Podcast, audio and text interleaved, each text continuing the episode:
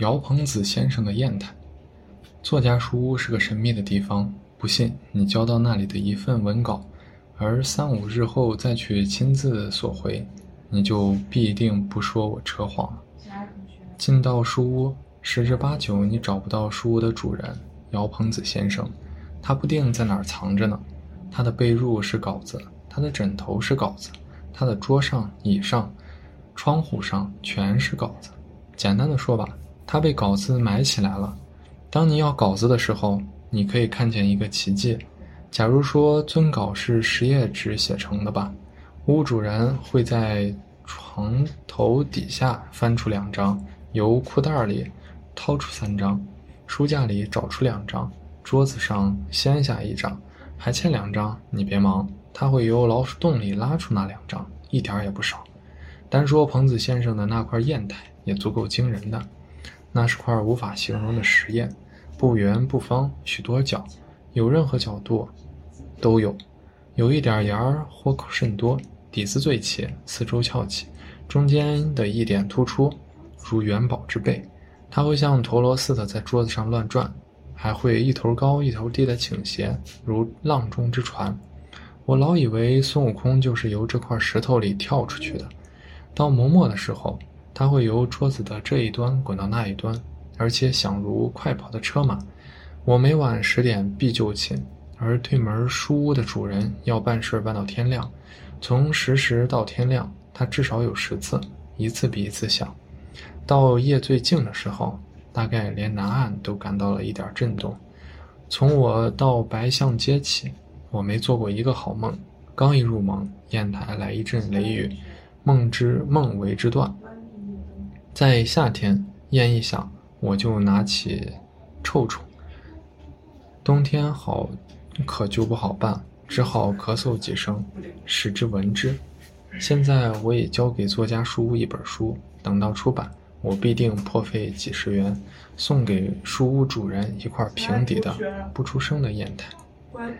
何荣先生的戒烟，首先要声明，这里所说的烟不是香烟，不是鸦片，哦，是香烟，不是鸦片。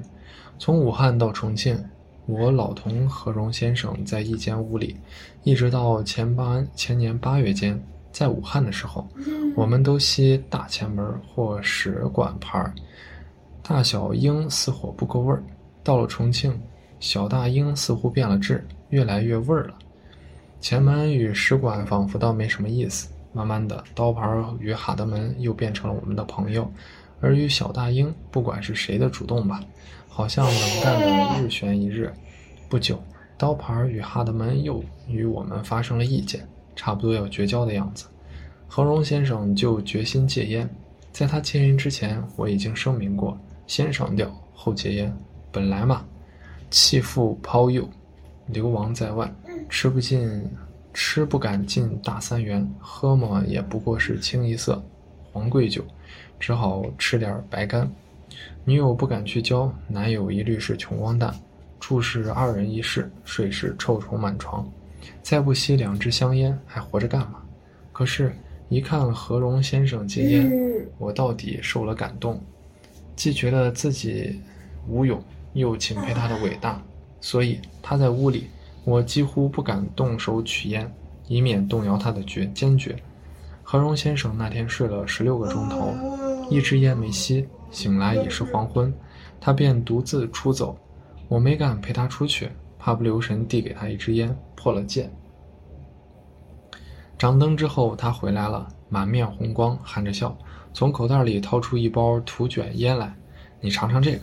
他客气的让我，才一个铜板一支，有这个似乎就不必戒烟了。没必要，把烟接过来，我没敢说什么，怕伤了他的尊严。面对面的把烟燃上，我俩细细的欣赏，头一口就惊人，冒的是黄烟。我以为他把炮仗买来了，听了一会儿还好，并没有爆炸，就放胆继续的吸，吸了不到四五口。我看见蚊子都争着向外飞，我很高兴，既吸烟又驱蚊，太可贵了。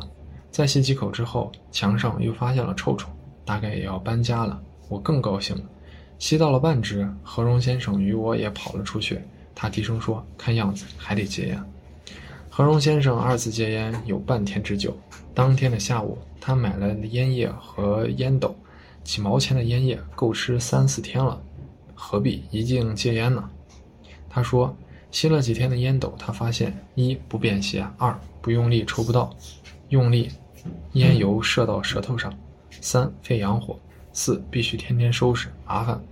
由此四弊，他就戒得烟斗，又吸上了鲜烟。始作卷烟者，其无后乎？他说。最近两年，何荣先生不知见了多少次烟，而指头上始终是黄的。